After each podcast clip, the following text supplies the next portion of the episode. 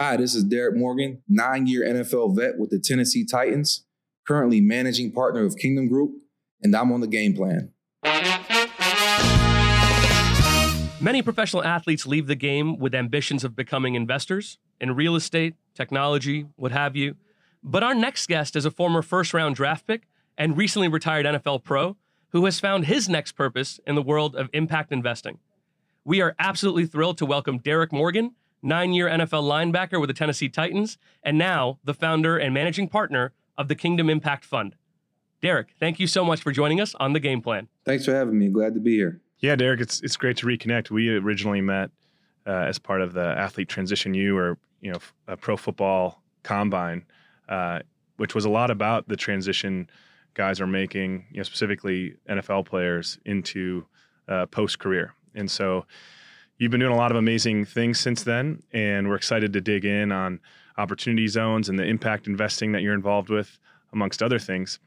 Uh, I want to hit on something specifically as we get started. In your retirement announcement, you said you had a strong inclination going into the 2018 season that this would be my last. Was there a moment during the prior season or the off season where you started to think about planning for life after the game, or did it happen much earlier in your career? Um, it probably happened year one. You know, I was a rookie and ended up tearing my ACL game four, and that was the first time I had really been hurt playing football, and so my mind up into that to that point was all was so fixated on you know getting to the NFL and making um, a career for myself in the league. I never really thought about anything other anything else other than football.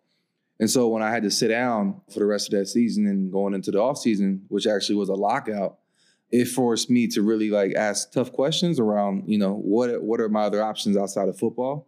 I think from that moment, I really started to understand the reality that the game is only a temporary thing and that you can't play this game forever. And so once you can't play, what are you going to do? And so I know that, you know, even the, the longest careers in the NFL last 10, 15 years and you're still in your early to mid 30s.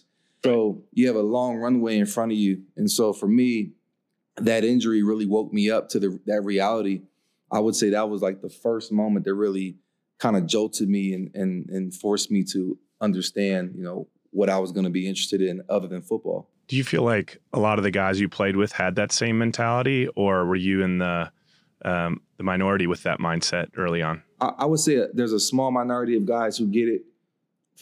I would say if you're like a free agent bubble ro- roster guy, you understand it a lot earlier. If you're a higher draft pick, and you've had nothing but success throughout your career, it's hard for you to wake up and really see that um, that likelihood of you not being able to play or you know any other you know options for you other than football because you've been kind of smooth sailing, so to speak. And so until you hit that adversity, which I call it's a wake up call, really, you know, um, until you hit that that wake up call or adversity, you really aren't forced to think about anything other than football, right? If everything's going well for you as as according to to, to your plan, it's just a hard it's a hard thing to kind of like, you know, remove yourself from from that that that way of life. So, you know, I think guys are understanding more and more earlier in their career that there are other things to do other than play football. We're hoping to see that trend just to continue to uptick as as we go forward, but yeah, man, it's, it's it's it's the harsh reality. A lot of guys don't really understand it until it's too late. And you were a first round pick, and but you really had a double down between the ACL injury and then the lockout. So thanks for sharing yeah. that. You know, as you have been so active with the Players Association, with guiding other players, and I've you know read and, and heard some of the stuff that you've said.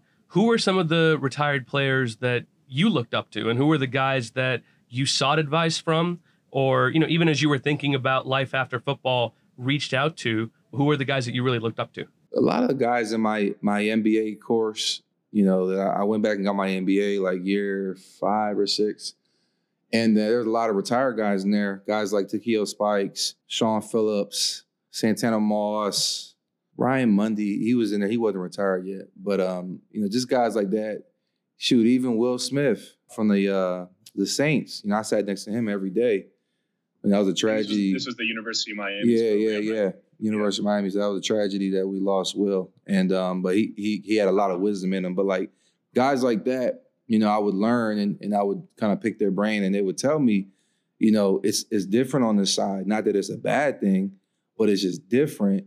So really be strategic about how you set your your life up after football while you're still playing, while you still got that shield behind you, so to speak. And so to hear guys like that who are perennial Pro Bowlers and you know had a well established careers and were very successful in their own right, to hear them speaking like, "Hey, you know, take advantage of it right now. It's just a little different."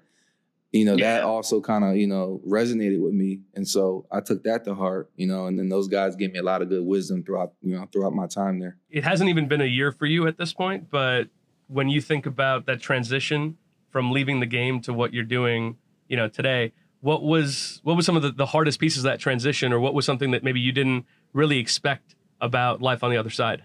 So this is the thing. I, I retired in July, but like I knew I was done before the season even started. I was just trying to figure out when's the right time to announce this thing.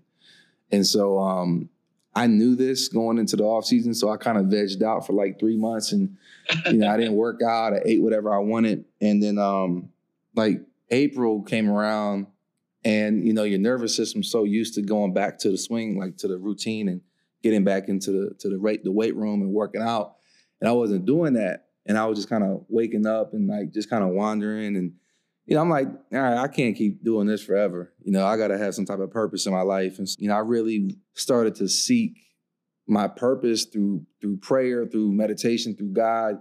And through that process, I started to kind of like wake up to the reality that I had to be very proactive about what my next chapter was going to be. And so the thing that I didn't expect to answer your question was like, I had a lot of different things going on that I had sprinkled seeds around, but I didn't have a clear, definitive purpose or path that I that I seen me taking um, day one of mm-hmm. retirement. So I think there was like a little bit of like of like an uncomfortable period, you know, for two or three months where it was just like trying to figure it out, and it was like the fear of man like do i want to go and start start a fund and do these real estate projects and and do all these things i don't have like the track record or experience as these other guys you know in the space but then I would also look at, you know, the, the contrary of that, like of not doing it. I was more afraid of not doing something than actually going out, trying to do something, maybe failing at it, having to pivot and figure it out, as opposed to just like sitting back and not doing anything. So once I kind of got that mentality and I adapted that, I just started taking steps, step, step, step. And then, you know, doors just started opening themselves to me. And um, really, man, I think God just directed me on the path I'm on now. And that was a lot of steps that I took out of faith when I really didn't know what the, you know, the end result was going to be. You know, things just started opening up. I think, yeah, I think it's it's a transition for everybody. You know, you could set yourself up as best you can, but there's always going to be somewhat of a transition because it's a different way of life. You know, I've been doing this for 20 years. And so now to do something different is foreign to some extent. So it's a little bit of an uncomfortable phase you have to go through. So you wrote this amazing essay with the Players Tribune called My New Purpose, which I highly recommend all of our readers go and check out. And in it you said, "The birth of my son made me realize that football wasn't my identity. It wasn't everything, that it didn't mean that I couldn't love it or give everything I had, but it didn't have to let it define me." And I mean, it's it's a beautiful sentiment and then on the other side of it, we see a lot of guys that, you know, 10 years after they retire, they still haven't found that purpose. Some of them you see having financial hardship. In your experience, why do you think there is that dichotomy of guys who can't discover that purpose outside of football? Um, because that's where yeah, that's where your identity lies. That's where you think that your value lies. Is you've been doing something your whole life and you've been conditioned to think that what you do is who you are. Your performance essentially gives you your value, and everybody around you is saying the same thing. Mm-hmm. And if you put a stake into the conditional love that this game brings you, you are setting yourself up for failure because guys think that the fan love and the, you know the the media love is just because it's them. It's like no, it's what you're doing on that field. So if you can't detach yourself from that it's gonna be it's a it's a hard process, and I get it because I suffer from it sometimes myself, and I've been doing everything in, I, in my power to detach myself from that. My wife's like, "Why don't you always like? Why aren't you like the the happiest to always take pictures and interact with fans?" And I'm just like, "Well, would they be talking to me if I didn't play for the Tennessee Titans?" And she's like, "Well, you got a point there, but I'm like, you know, I, I'm cordial, but it's like at the same time, I can't invest." Everything that I have in, in my my identity into what this game says I am. And so if you don't find things that you're good at outside of football or things that give you passion and things that you like outside of football, you're always going to be clinging to that because that's essentially what you were. And yeah. for me, I seen guys that that held on to that and it's like you know, you see guys still posting highlight tapes, you know, 10, 15 years after they retired. And I'm just like, you know, that's cool, but like, you gotta let that go. People kept asking me, like, how you feel about the Titans, you know, this year. And, you know, they're they're in the AFC championship. And I was like, man, you know what? At first, I did feel some type of way. I was like, damn, y'all gonna wait till I lead to get to the championship game? you know what I'm saying? Y'all could have did that last year. But then when I really took a step back and realized and took some time to process it, I was like, you know what? When I retired, I let everything that came with the game go the good and the bad. So the injuries that come with it, the pain waking up every day, you know, the defeats and the playoffs and the championships and the wins and the success. And the, I, I let all of that go. So that when for me, that was a moment in time where I said, you know what? I'm detaching myself. That is, you know, I'm closing that chapter. I'm starting a new one and had to be very intentional about that. And I think a lot of guys, it's it's hard to do that because imagine I'm telling you, if you're an expert in something and I'm all of a sudden telling you, hey, I know that you, you know, did this for the first 30 years of your life, but now you got to find something else to do. That's yeah. a hard thing because you're an expert in that you're only 0.01% of the population can, can do what you do. And that made you significant. Now it's like, hey, go figure something else out. And that's a very foreign territory that you enter into. So if you don't adequately uh, prepare yourself for that, it gets very uncomfortable. And I think a lot of guys, they suffer from depression and you know these suicidal thoughts and and financial woes and then you throw on some some brain trauma in that mix, and it's a perfect yeah. cocktail for all the things that you see guys go through uh, in the negative way. So it's a it's a complex thing, man. But I think guys, you've seen more examples of guys transitioning well, though. Yeah, and that's actually something we hit on with a lot of our guests, and it's something Caleb preaches through his ATU program, which is those three pillars of competition, daily routine, and team right? And and that's like it's it's all three of those pieces of your identity are gone like overnight. And so mm-hmm. especially if you're not in a situation where at home you've got things buttoned up or or, or any sense of self outside of the sport you mm-hmm. play, mm-hmm. it's really challenging. And we just had a guest on. Uh, his name's Patrick Ianni. He's an MLS veteran, and he's actually dedicated his whole post career towards education for parents of athletes because his he's fine. You know, this happens as young as age four, age five, where kids find their self worth in the sport that they play because they see the adoration they get from their parents when they do something well on the soccer field you know? And mm-hmm. and so he's really focused on how can we actually make sure you know one we're keeping fun in sport especially at a young age but two not have our identities be so tied to performance. Like can we liberate ourselves from that? Because there's still an opportunity to succeed, to perform at a high level where it doesn't have to be your complete identity. W- would you agree with that sentiment? I, I, absolutely agree with it. It's just, it's super hard. it's yeah. very hard to do, man. Like, you know, in a society that tells you you are what you do, and you know if you get paid for what you do, and but uh, it's just hard, man. I think what you hit on three pillars. What was it? Routine, routine competition and team that's profound because i think yeah i mean if if you can't replicate that in some other way whew, i mean yeah i didn't think about that I'm, I'm thinking about what i'm doing now in the real estate world And I essentially have all three of those, those, those staples and those pillars. You have a you form a good team around you. I got a really good team that I can talk. I talk to every day. I mean, they're calling me right now. I can't talk, but it's like I talk to them every day, and it's like you know we we're we're in a competition. You know, we we locked up some land and some acreage, and we're trying to put together a project. And there's some opposition and resistance, and you know, there's that competition. Other people maybe want to come get the land, and it's like, nah, we we got the land, and so it's it's a competition. And you know, that routine is like, you know, I, I woke up at five o'clock this morning and worked out and spent time with my kids and developed that routine. So I think we have it as athletes. We have it. It's just how can we apply it to another area of life because we have the intangibles, right? And so I think you know that is that's a profound statement that Caleb made. I, I ain't never thought about it like that.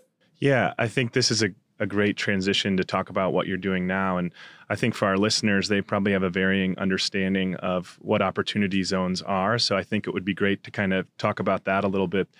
These opportunity zones, they came about via tax bill that was passed at the end of 2017. It was one of those rare things where both sides of the aisle actually agreed on something because yeah, um, exactly. Um, it's it's a, a powerful tool that uh, has the ability to really enhance lower income regions, but then also uh, provide some tax benefits. So, talk a little bit just about opportunity zones in general. You know, obviously our listeners can can dig in and do their own research, but you know how you were drawn to that because the timing's really unique too because this was all happening and still is just as you were retiring and thinking about so this brand new thing you know you're you're wrapping up mm-hmm. your career and you've you know really dug in and seized that opportunity so let's yeah. transition into that um, it's god's timing that's what I, what I always boil it down to because as I was transitioning I, I've heard about opportunity zones like at the end of my my last year in 2018 people kept sending me articles and I'm like wow, this sounds great. And then when I really start to dig into it, I'm like, oh, wait, so the people, the neighborhoods in which are opportunity zones, they really can't participate in this program because they don't have what's called a capital gain. So if right. you sell a stock or a, or a bond or a real estate property, you have what's called capital gains that you can reinvest into these communities. And so I was like, well, that seems kind of unfair, you know, to me. But the more and more I dug into it, I was like, well, on the flip side of that, it is a great opportunity to get capital from the private markets into these markets, you know, like a Coatesville where I'm from, the, to care about these underserved markets. I'm from Coatesville, Pennsylvania, and the whole city's an opportunity zone. So when I found that out. I was like, oh, okay, well, I've been doing things in the city of Coatesville, like on the philanthropic side, but they haven't really moved the needle economically and for me, I'm like, okay, well, we got to start thinking more bigger than football camps and back to school drives and donating facilities. Like people are still waking up in poverty, going to sleep in poverty. How can we change this? When I found out that my hometown was an opportunity zone, we started going back, you know, to to Coatesville. Like late May, early June was our first trip we went back. We're like, hey, can we re- revitalize a community center and put like an incubator or an accelerator in there and have some jobs uh, and skills training? And then the more people we talked to, from city council to nonprofits to the school district, the plan started to evolve. And so, you know, from from where I was at in, in my process of retiring, I'm like, well, shoot, now's a perfect time to kind of retire, but then point the light to what we're doing in a place like Coatesville, Pennsylvania so by the time, like I just told you not too long ago, by the time, you know, three or four months went by, we had 22 acre, we have 22 acres under contract right now, and we're putting together a plan to dr- address some of the issues in, the, in these cities like Coatesville, from education to food deserts to jobs training, all these different things. And so that's currently what I do day to day. And we're also in other cities like Nashville, Atlanta, and Birmingham. But really, it's from my background in, in impact investing and wanting to understand what my money was doing and making sure that it aligned with my values. I didn't want to be investing in private prisons and and big tobacco and fossil fuels and all those things. Like that doesn't align with my values. So I started to really be uh, hands on with my finances and understanding where my dollar went. Did it go to you know something like affordable housing, or did it go to support minority entrepreneurs or environmentally friendly companies. So like that to me is what matters. And so when we talk about opportunity zones and you know this whole bigger picture is essentially what we're trying to do with Kingdom is magnify and scale what I was doing individually, right? But do it at a larger scale. Use group economics, get players, you know, uh, involved, get other types of, you know, government agencies involved, nonprofits, you know, foundations, and create change at a larger scale for people who really care about social impact. There's a way to do it through investing. And that's the approach that we've been taking the past six months. And so that's what I, you know, that's what I wake up and do every day. That's great. So you, you talked a little bit about the real estate component of it, but impact investing is is, you know, really pretty broad. And then I know you've yeah. said that the double bottom line impact of of having both the financial return, which obviously you know you want to make sure that your capital goes a long way, but then also the the you know doing good and measuring how well you're doing in those communities. I'm sure it's got to be a tough balancing act, right? When you see some opportunities that maybe are really good investments, but don't have as big of an impact. And the flip side, you see something yeah. that maybe is a little bit closer to the philanthropy side, maybe doesn't make that great of an investment. On your end, how do you balance those two sides of the coin? It's easy for me, man. If something comes in my email and it's a high rise condo or or a luxury hotel, it's pass, pass, pass, pass. And I get a lot of that, you know? So it's easy. When you understand who you are and what you want to do, it makes it so much easier to field opportunities and to say, this is for us, this is not for us. And when you look at the impact investments and those things, people subconsciously think, oh, well, it's on the philanthropic side, you're not going to get a good return. That's not the case. Sometimes it is the case, but a lot of times it's not. Now, where it gets fun is the, the fun part is getting all the capital together in a creative way to make the investment work. So it may take straight equity and debt, but then we might need some public subsidies or some tax abatements or some foundation funding and some catalytic capital, like all these things to make a very creative capital stack that makes a compelling investment for a private investor. Those things are fun. Like it's it's challenging. You know, we have a full we have a full-time grant writer who is going after everything to kind of de-risk our investments, but it's it's more rewarding because of the the projects that we're doing and the change in which we want to see. So it, it takes a little longer, it's more challenging, but it's more rewarding of a process. And when you have a very clear social impact filter and lens, it makes it easier to say no to those maybe higher rate of return investments. Yeah, it's actually really interesting to hear that Tim and I, both as investors, we we talk about this a lot about knowing your lanes and sort of having frameworks to know how to get through there. I mean, our inboxes are flooded with with deals, you know, same as you, maybe ours on a little bit on the technology side. Mm. Knowing how to get to a no, knowing how to pass on something is almost the hardest thing. Because because mm-hmm. as an investor, you, you know, you're this optimistic person. You could see yourself being a part of of really any investment, yeah. but figuring out whether this is in the strike zone, whether this is something you're going to go after, or if it's not the right thing. I think learning how to say no sometimes as an investor is one of the hardest things. Uh, but but I but I appreciate you hearing your perspective on that.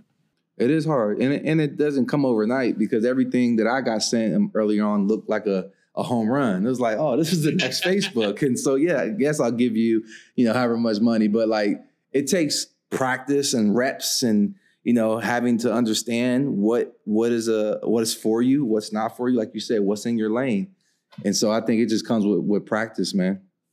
Well, and and what a benefit for you know Nashville and for Coatesville to have your involvement. I think it's important to point out like you've been doing this for what seven plus years on the real estate investment side. So it's not just something that happened mm-hmm. overnight at the end of your career. How did you balance in those outside of the field interests from an investment perspective while you were still playing? Yeah. I got into real estate specifically just trying to get more cash flow trying to diversify my streams of income. And when i started to really like it was when i got to be more hands on so like it would be February, March, that time of the year, right? This this time of the year where we're, you know we're off, we're in the middle of the off season, and I would go in, you know, and, and have meetings with real estate developers and investors, and you know try to understand what this meant, and kind of like show them a deal and say, hey, look, they're talking about an eight percent cap rate and you know twelve percent IRR, like kind of like I understand conceptually what that means, but can I break break that down from how you see it? Why why does why is this a, a good deal or why is this a bad deal? And I started to get more hands on with it, you know, the more and more my my career uh, progressed, and so you know, I really felt drawn to it because of you know I love real estate as an asset. It's a very tangible thing, and you could use it as collateral. And there's so many ways to benefit your tax and savings, and so it's it's a, it's a great asset class. And I think a lot of athletes are drawn to it because it's it's pretty straightforward. It's very straightforward. You know, you can get com- complex on on different types of real estate asset classes, but for the most part, it's a great great investment. If you're looking at it from a social impact lens, you could do a lot of good things in, in real estate. You could be very intentional about you know master planning communities and, and the types of you know in, uh, real estate projects you you uh, involve yourself in. So it's it's something that I have been doing for uh, several years, and it's just been kind of evolving as, as I go with it. What were some of the the biggest learnings you had as you got started in real estate or just started investing generally, right? I mean, as you said, it's harder and harder to know what to look at. It's harder to know what's going to be right yeah. for you. Did you have any early missteps or mishaps in terms of the investments you made, and, and what did you learn from those?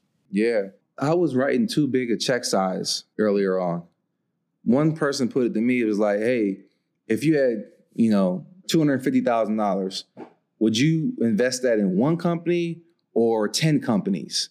And I was like, oh, well, when you break it down like that, you know, the chances of that one company, you know, being a unicorn or, or getting your money back are very slim. And when, especially when we're talking about VC. So if you had right. 10 companies, seven of those are probably going to tank. You might break even on one or two. You might make 2x, and then that one's going to be like your unicorn type of thing. So for me, I had to understand that I was putting my check sizes were too big and I was betting on companies way too much as opposed to just spreading it out. I'm, not, I'm using 250 as an example. I never sure. invested 250 in one company, but like, you know, um, but some guys are though. Some guys are, and I was, you know, I was no different. As opposed to taking that 250 and putting it in one company, I would spread it out and put it in 10 companies, right? And then I started getting into venture capital funds and, and they would do it for me. But now, you know, I understand that in hindsight, it's like, oh, you probably shouldn't have been doing that. You should have been diversifying more. And so, and in understanding that if you write a check into a company, be prepared to lose that money. If you can't stomach that and write that check to and lose that money, you should never write that check. So for me, you know, any any money I lost or, or made, I was fully expecting to lose that money when it if it did get lost, it was like cool. But if it comes back, great. You know, so that's how I look at it. Yeah, and I think it's important to to point out it's all part of like what's your portfolio strategy, and so. Mm-hmm. Not as much like the 250k number specifically, uh, even you know that's obviously a lot of money, but as as much as it is, you know, what percentage of your portfolio is allocated towards high risk, you know, locked capital VC investments, and so obviously for for Jay and I, our LPs, the capital they've allocated is in that bucket, right? So that's what we're more focused on. But it is absolutely the right mindset, especially when you're just coming in and starting to get active in the space as you know someone who's who's made a significant amount of money to have that mindset and not go so overboard where all of a sudden you've just over allocated way too much capital. And that's something that that's actually feedback that I've heard from from quite a few guys. Venture capital and angel investing is just one part of my portfolio, right? So it seems like a very similar situation for you where it's just one part of between real estate, between impact and then venture capital. It's an important, I think, lesson to for you know young athletes who are thinking about becoming investors to really hone in on right now. So Let's quickly touch on some of those investments you've made. I read an article recently that listed that you were an investor in Beyond Meat, uh, Clean Fiber, which makes insulation from recycled corrugated cardboard, CNote, Macro. How did you source these companies? And you know, was this were these companies that came directly to you, or did you work with somebody to develop that deal flow and and make an investment decision? When I started looking into impact investing and what the, what was that industry all about, I picked up a book. It was called Real Impact, and the author's name is Morgan Simon. And I reached out to her on email, and I wanted to kind of learn more about it. I wanted her her insight on the industry, and she responded, and we actually met up a couple weeks later. That was the beginning of a a business relationship as it relates to impact investing because she was an expert in it. She understood the industry. She invests other people's money. And so she has been very influential. Her and her team at Candide Group, they've been very influential at sourcing deals, betting deals, you know, understanding, hey, this is your return profile, this is your risk profile, the Bitwises of the world, the macros, you know. I found CNote um, from another contact, but just a big chunk of my impact portfolio is from, you know, Morgan Simon and her team, and they've, they've helped me with that. And then um, I got to give credit uh, for the Beyond Meat deal to my wife because uh, she found that deal. She basically was, she reached out to Ethan Brown, who's the CEO at, at a time, it was probably two, two and a half years ago now, wow. and was like, hey, I'm, I'm cooking out. for the team. You know, I'm cooking for the team and I want to use your product and can we get it in the Titan facility? And she set that whole thing up, man. And you know, we had a, we had a brand ambassador deal where we got equity in return, you know, for our services. So that hats off to her, man. She she definitely found that deal and, and brought it home. Chris Paul's been pretty involved with that company as well. Yeah, that's great. Yeah, that's yeah. Great. It's a great company. Man. Yeah, I mean that that is a great example of how you leverage your platform and being an athlete provides that access. And then obviously, I guess they're excited about having you on board, both from the brand ambassador standpoint, but then also, you know, the other investors that that you bring in through your presence. When you think about meeting these companies, how do you think about bringing your platform as an athlete to working with them? Or do you set that aside completely and you say, hey, I'm just looking at this deal as if I was any other investor coming off the street? How do you how do you balance that side of, you know, your access as an athlete and then your interest in the company? So I, I would say it depends on what type of company it is.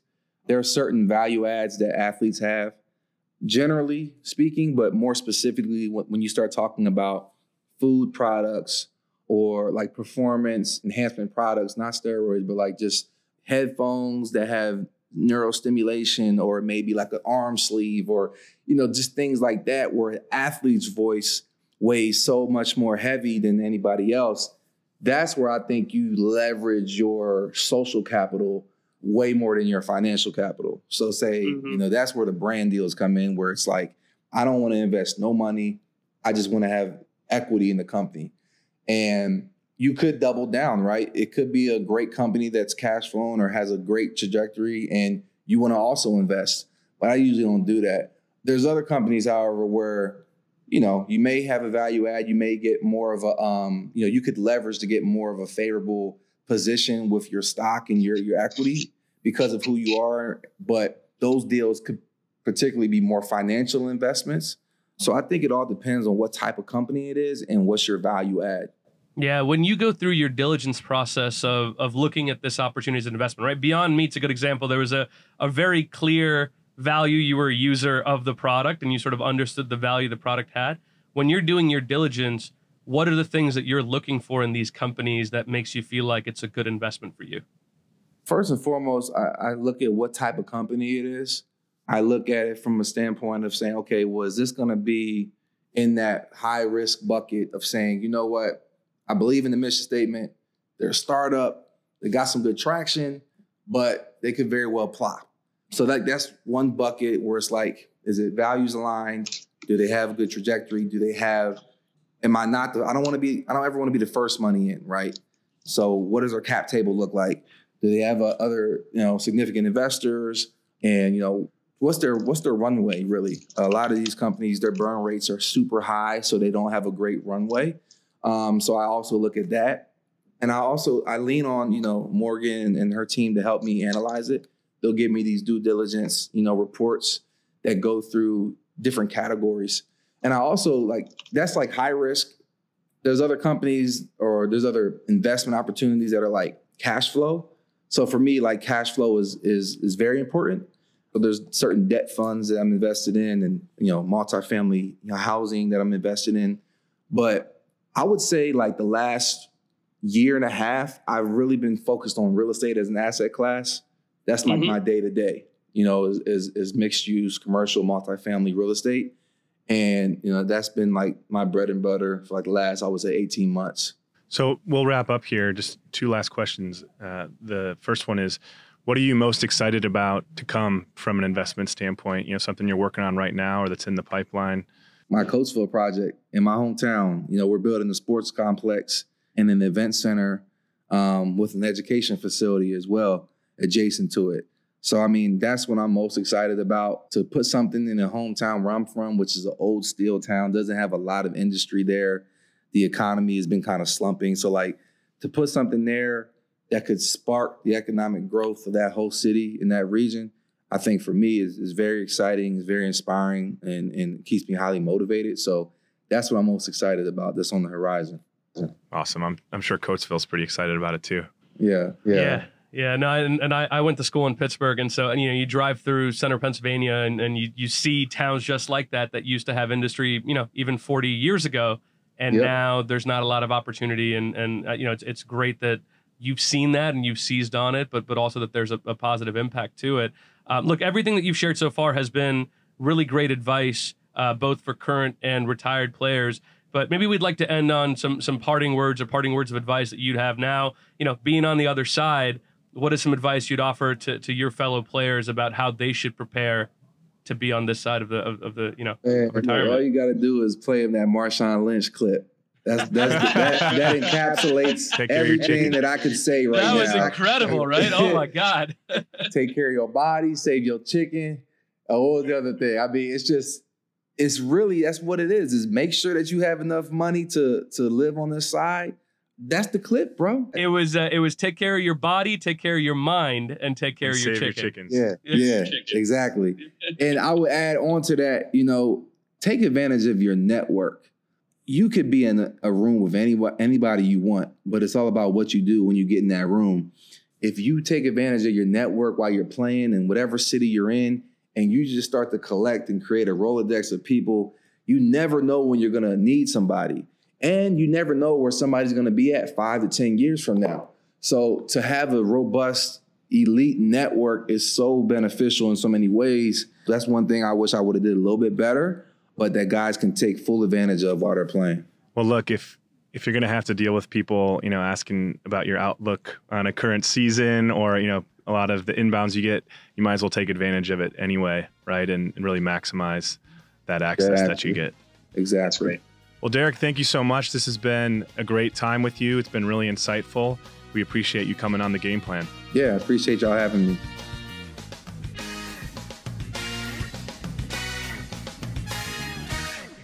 Hey everyone, this is Jay Kapoor. So at the end of every episode, Tim and I do what we call our weekly partner meeting. This is an opportunity for us to share some of our key takeaways on the company or fund that you just heard about and offer some perspectives on the challenges that we see this company face. This is a look into the mindset of two early stage VC investors, and we hope you enjoy. All right, Tim. So that was a really great and interesting conversation that we just had with former NFL pro Derrick Morgan. What were some of your key takeaways? Well, I was just really blown away by the maturity shows in leaving football behind, something that had been such a key part of his identity. It, he talked as if he had retired 10 years ago. And I think a key part of that is he had started investing and uh, diversifying his portfolio, you know, seven, eight years ago. So he's been actively doing this. But to just be so mature and set in that way is is pretty remarkable, especially with how much football and the game has been a part of his life he really perked up when we started talking about those three pillars of competition, routine, and team. And it was interesting because he came to realize, like, oh, he's actually been able to fill those pillars now post career by surrounding himself with a great team on the investment side. You know, he still wakes up every day, has a strong routine that involves both physical fitness, but then also getting into the office, doing the work. And he loves what he does because it's very competitive. And so he thinks he can win. And so to have that too, I think really seals it for him in terms of having a complete picture of life after football. Jay, what did you find most interesting? Yeah, I think the number one thing that really stuck out to me was how early he started thinking about diversification in his portfolio. Uh, and you know, he, you heard him sort of say that that was a journey of discovery for him as well. He was allocating too much into a single asset class, especially into venture capital and sort of risky uh, early stage companies. But the fact that he recognized that, looked at other opportunities in real estate, understood the tax abatements that he could have from impact investing, looking holistically at where his money goes. That was one of the most interesting things for me to hear. And the reason it's interesting is because I think, you know, what's in the zeitgeist, what's in sort of the the social sphere is venture capital, is technology. It's what guys are talking about in the locker room. It's what they're reading about on, you know, Forbes and TechCrunch. But it really shouldn't be that large a percentage of your portfolio. You heard Derrick explain actually really clearly the power law right? He said if there's 10 investments, six to seven go under, three return flat, and one becomes a winner. I mean, that's that's effectively as simply as you can explain the power law. He nailed it. And that's exactly why you don't want a lot of these, especially recently retired athletes who have a lot of their disposable income. They haven't maybe set it aside yet put all of their capital into illiquid investments that are going to take five to seven years to return. So I'm really happy that he's figured that out. And I think to your point, the reason he's figured that out is because he started investing and getting involved in asset classes like real estate back when he was still playing. Yeah, and it's so clear he knows what he stands for. Yes, like on his portfolio strategy, absolutely. But just that true sense of self. I mean, he's written about it. You mentioned the piece in the Players Tribune where he really came to terms with the fact that football didn't have to be his identity anymore and that sounds maybe simple in in theory but to be able to separate yourself like he said from something that had been the core of who you were for 30 years and still the reason why a lot of people come up to you or engage with you is really special. And i think that's what's liberated him to be able to do the investing that he's doing. I also think the focus that he has from an investment standpoint to be doing these opportunity zones is fantastic because of who he is and where he comes from. The fact that he's focused on Coatesville and Nashville as some initial markets to be standing up these funds is is great because those are true to his identity, right? He spent his whole career in, in Tennessee. He grew up in Coatesville. There's a much greater impact that can happen through the opportunity zone funds versus just like the charity work that he could do there otherwise, or as he said, you know, doing football camps or whatnot. So to be able to combine social good with the investment piece is really compelling. And uh, it takes a person like Derrick to be able to be successful at it. I think he talked about it really well, where he had to find something that he was really passionate about. And he mentioned, you know, for him, he said it was a couple of months, which I commend him. For most guys, it's it's quite a few years, right? But there was a couple of months where he wasn't really sure uh, which direction he wanted to do. And I think he mentioned that he had seeds in sort of a lot of different gardens and he wasn't really sure where he wanted to dedicate his time.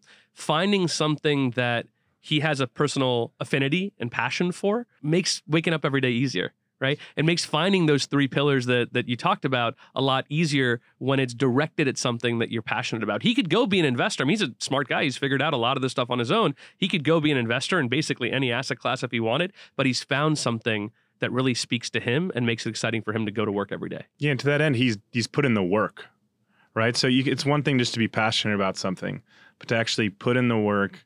You know, he did continuing education, got his MBA, he surrounded himself by the right people. So it's not just that he's excited about it, but he's actually made sure that he's gotten smart about it and he knows what he's doing.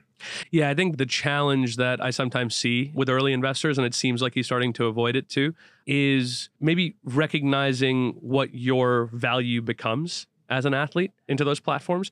And i think he's recognized it. And that's something that i think you know he would he'll probably continue to spend time on is bifurcating the investments where he has a lot of value as an athlete and then the investments where he has a lot of value with his capital you know, if there's sort of any challenge to think about, it's very easy to get split focus. Um, it seems like he's got a good handle on it, right? With with Beyond Meat or with some of these opportunities, he realized that this is a lifestyle he lives and he can sort of speak to it as an athlete. And then maybe with with the real estate investments as his capital, but then you know also also his name that he brings to it. As an athlete turned investor, it's a fine line to walk, but I think you know I commend him for walking it the right way. Well, I think that's a great way to wrap up this week's partner meeting. Jay, thanks for joining me. I'll see you next week. All right, and that's it for this week's episode of The Game Plan with Jay Kapoor and Tim Katt. As always, thanks so much for listening. We really enjoyed having Derrick Morgan on the show today. It was incredible to hear about his impact investing. Special thanks to BetaWorks for hosting us at their podcast lab. Hey, we'd love to hear from you. Find us on Twitter at The Game Plan Show or leave us a five star review on iTunes. We'll see you next week on The Game Plan.